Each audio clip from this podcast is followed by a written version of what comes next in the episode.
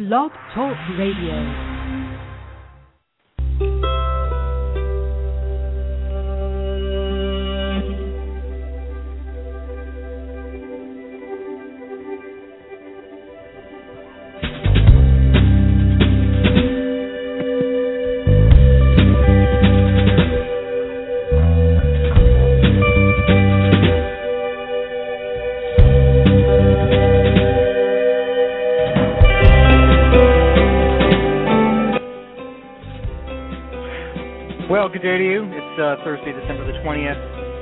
Welcome to the Mind Whisperer. My name is Michael Gordon, and I'm your host. And uh, hope you're having a so far relatively stress-free holiday season. Uh, welcome to all of you who are tuning in live right now on Blog Talk Radio, and to those of you who are tuning in after the show has aired, because we're archived here on the website. Um, for those of you who um, would like to call in, um, reminding you that this is an interactive show and hoping at some point to uh, build an interactive audience, the number to call is area code 347 945 7891. That's 347 945 7891. And of course, if you're listening into the recorded program, um, you will not reach the program during those times. We air uh, Tuesdays and Thursdays, 10 a.m. Pacific time. So, on to today's program, uh, the subject of which is very provocatively titled Sex, Love, and Other Drugs. Now, why have I chosen this topic for today? Well, it was actually suggested by a listener, and thank you for that suggestion. And topic really is addressing what's going on psychophysi- you know, in terms of our psychophysiology, mind and body, in the process of getting wired into sexual attraction, love attachment, and really the addictive process with um, drugs.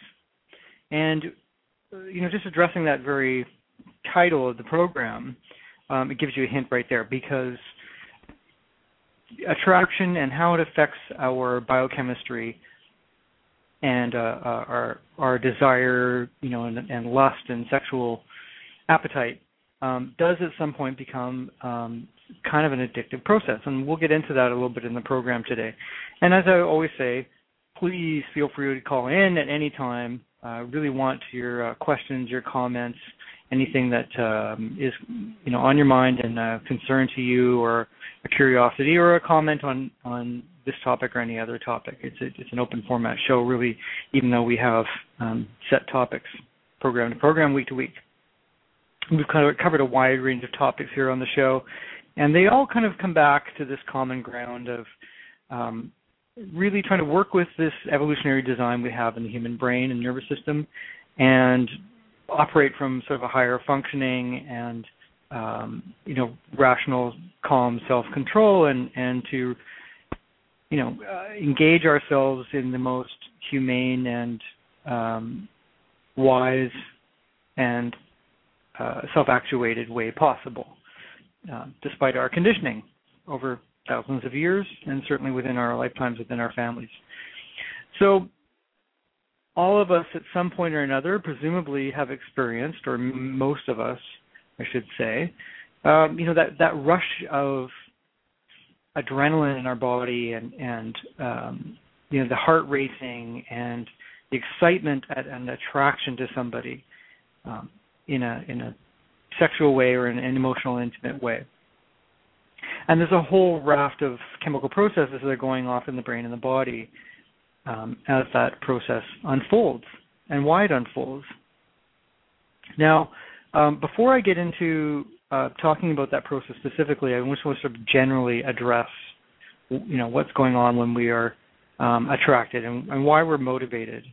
And in terms of reproductive sexuality, um, you know, in heterosexual relations, uh, I should say, in terms of bonding and pairing for reproduction, um, even though, of course, same-sex couples can have um, kids together biologically, it's um, you know not quite as a natural process as it would be for a same-sex couple to get in vitro, et cetera, et cetera. but in terms of the that heterosexual compatibility, gender-wise, there are very different motivations going on. There's a lot of great research out now. Um, some of it has been um, very entertainingly uh, brought together in a book that I'm currently reading called The Social Animal by New York Times author um, David Brooks, which is a sort of a, fa- a really fantastic, uh, compelling kind of read about a fictional couple, and it sort of outlines what's going on um, in the underlying sort of body mind processes as this couple gets together and they have a child and what's going on with the child's development. And loosely put, men and women do have a very fundamentally different approach to what motivates us to, to, to seek and attract a partner. And biologically speaking, um, from this evolutionary standpoint, men are really driven visually, first of all, much more than women. And so visually, men are scanning for a particular type, and and the, the the criteria really does come down to attractiveness. Is this going to be someone who's visually appealing, and that sets off a whole queue of um, impulses and responses in the body um, that this is a good mate for me, and that of course you know she'll be um, a sturdy mother and um, et cetera, et cetera. But that initial impulse is one of act- uh, visual attractiveness, and in fact, um, there's been research now that identifies a specific aspect of female appearance to males, which is a 0.73. Yes, it's very detailed. Um, and a very specific number, 0.73 ratio waist of waist to hip. And that just means that there's a certain relationship between the waist and the hip. It doesn't necessarily re- relate to height.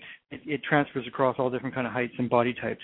But essentially, it's that balance that's that's appealing to to men, and and it will supersede you know the appearance, the the facial appearance, as long as the body ratio is there. So a woman can be less attractive in you know in terms of her uh, facial appearance and, and outward beauty that way. But if she has a waist to hip ratio, um, it'll still override, and it doesn't work in reverse. So David Brooks' book goes into length about this. Uh, for women, it's quite a different thing. Women are actually scanning to look for an appropriate mate and someone who's going to be secure and dependable. Now, you can put together all kinds of other things um, that are there from the research about um, predicting behaviors. And again, one of the other motivating things for men is men are more likely to engage immediately in sex, um, and women are um, are going to be a little less prone to jumping in because they, first of all, male population is more um, susceptible to, as Brooks calls it, lemons in the gene pool. The men are more likely to be uh, engaged in criminal behavior and self-destructive behavior and infidelity, et cetera, et cetera. And the stats all show this. So for women, um, there and there have been experiments done this way uh, to show this. Um, they're a little bit more skeptical and standoffish when it comes to getting involved. Now, part of the reason for that is that, and now we're getting into some biochemistry here, that um, one of the most significant hormones in the body is called oxytocin. And oxytocin is a neuropeptide, and it is present during uh, labor. So when the fetus is in the womb, the mother is uh, sending out oxytocin, which the fetus is also um, absorbing, and it's signaling their pre-developed brain to do the same, and uh, it's it that flush of neuropeptides into the uterus uh, causes contractions in the womb, and it signals the baby that this is a good thing to do and come out into the world. And it's an early sign uh, that the child can um, connect to the mother and is preparing to bond. And when the baby is born, oxytocin continues to be released in the breast milk, and so the baby is immediately signaled that this is a positive experience. So this pleasurable hormone, this neuropeptide, also signals neuronal development for the for the um, fetus and then the, the neonatal infant to um, be connected to the mother and feel safe in the world. And so this experience kind of continues. And as we evolve, and presumably as a healthy, you know, child with a healthy attachment to child in childhood, um, and where we have the capacity to um, get, you know, develop relationships and bond with other people, which is supremely important. Uh, then when we are attracted to another person and we um, get into a sexual relationship with them, a you know consensual adult sexual relationship with them, um, and we make love and we have orgasm together, then oxytocin is also released, and so it signals the brain that this is a positive bonding experience. And there's another uh, substance that's also released to a lesser extent, which is called vasopressin, and the same effect. Now, um, all kinds of other stuff is going on in that initial rush of drugs in the brain um, in terms of attraction. And uh, one of those is um, dopamine. And you've heard of dopamine, and dopamine is another uh, neurotransmitter which is related to um, pleasure and the reward circuit in the brain. And I'll get to that in a moment.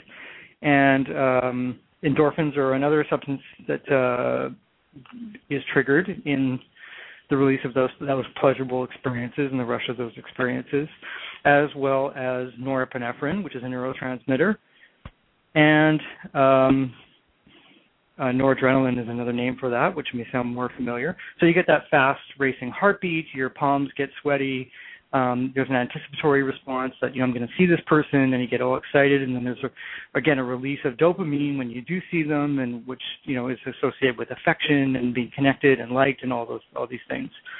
Now there's something very interesting about this process, and this is where it ties into the other drugs that are mentioned in the title of the program today, and that is in terms of pharmacology, which is substances that have an effect on our biochemistry and our mind body state.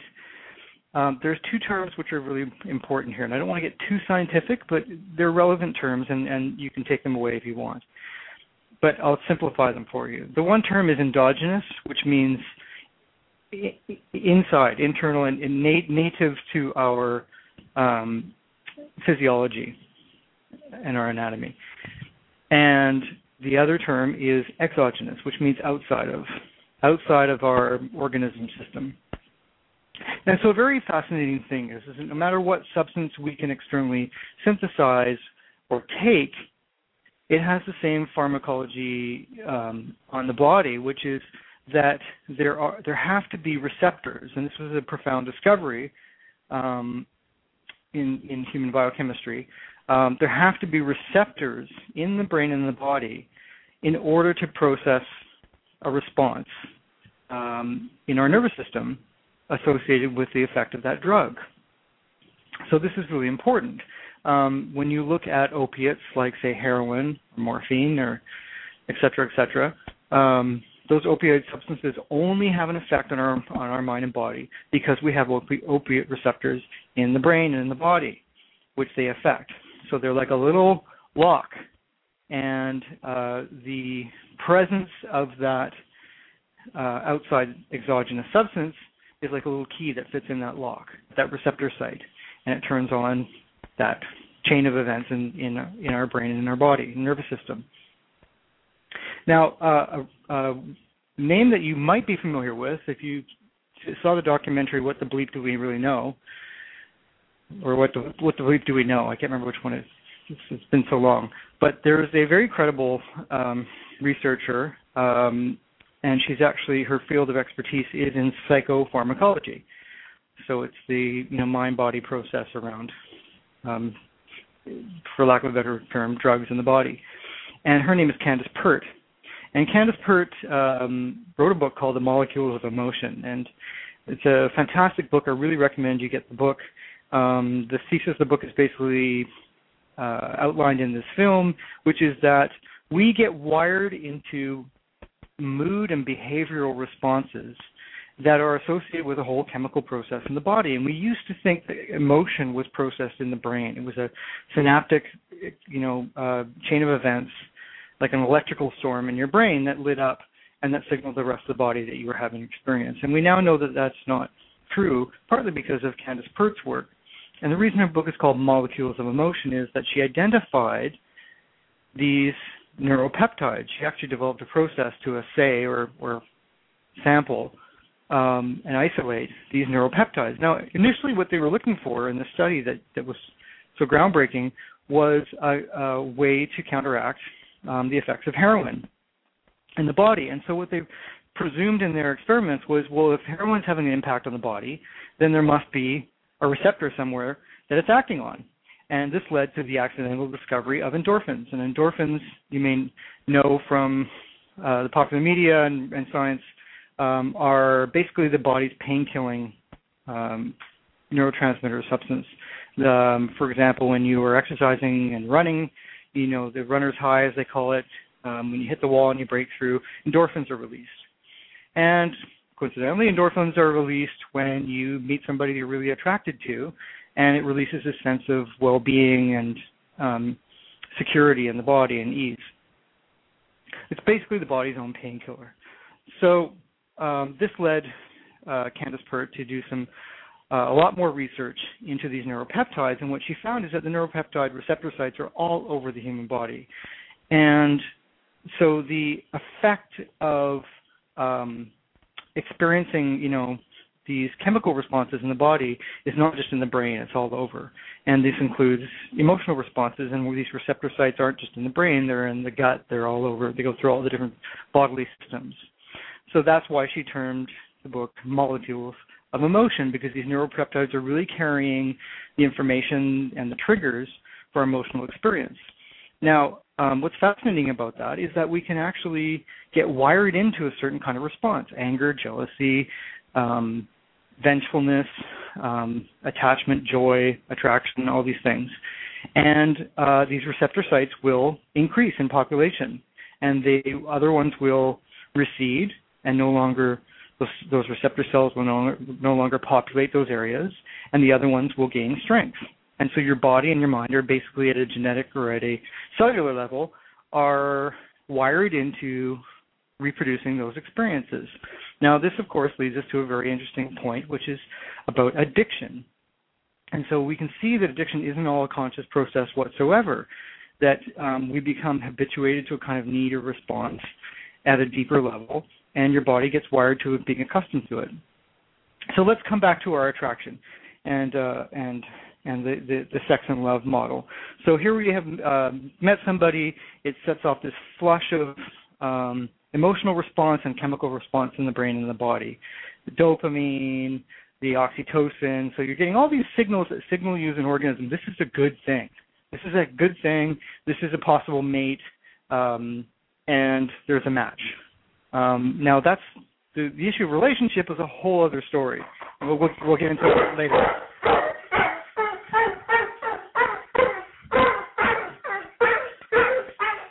I'm sorry, I have to pause this call for just a moment. Someone's at my door. I'm just going to put some music on for just a moment. Bear with me.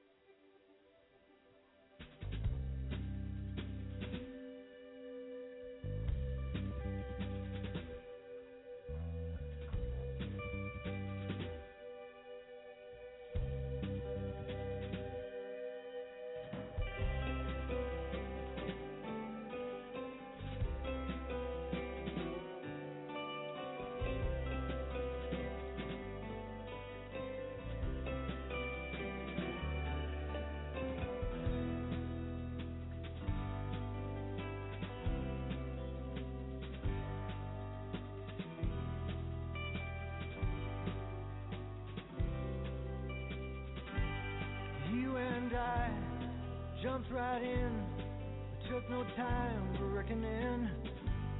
Tortured picture we became, tried to step out of the frame.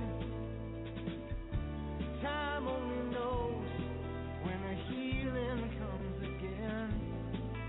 Were we suffering blows? Was it necessary?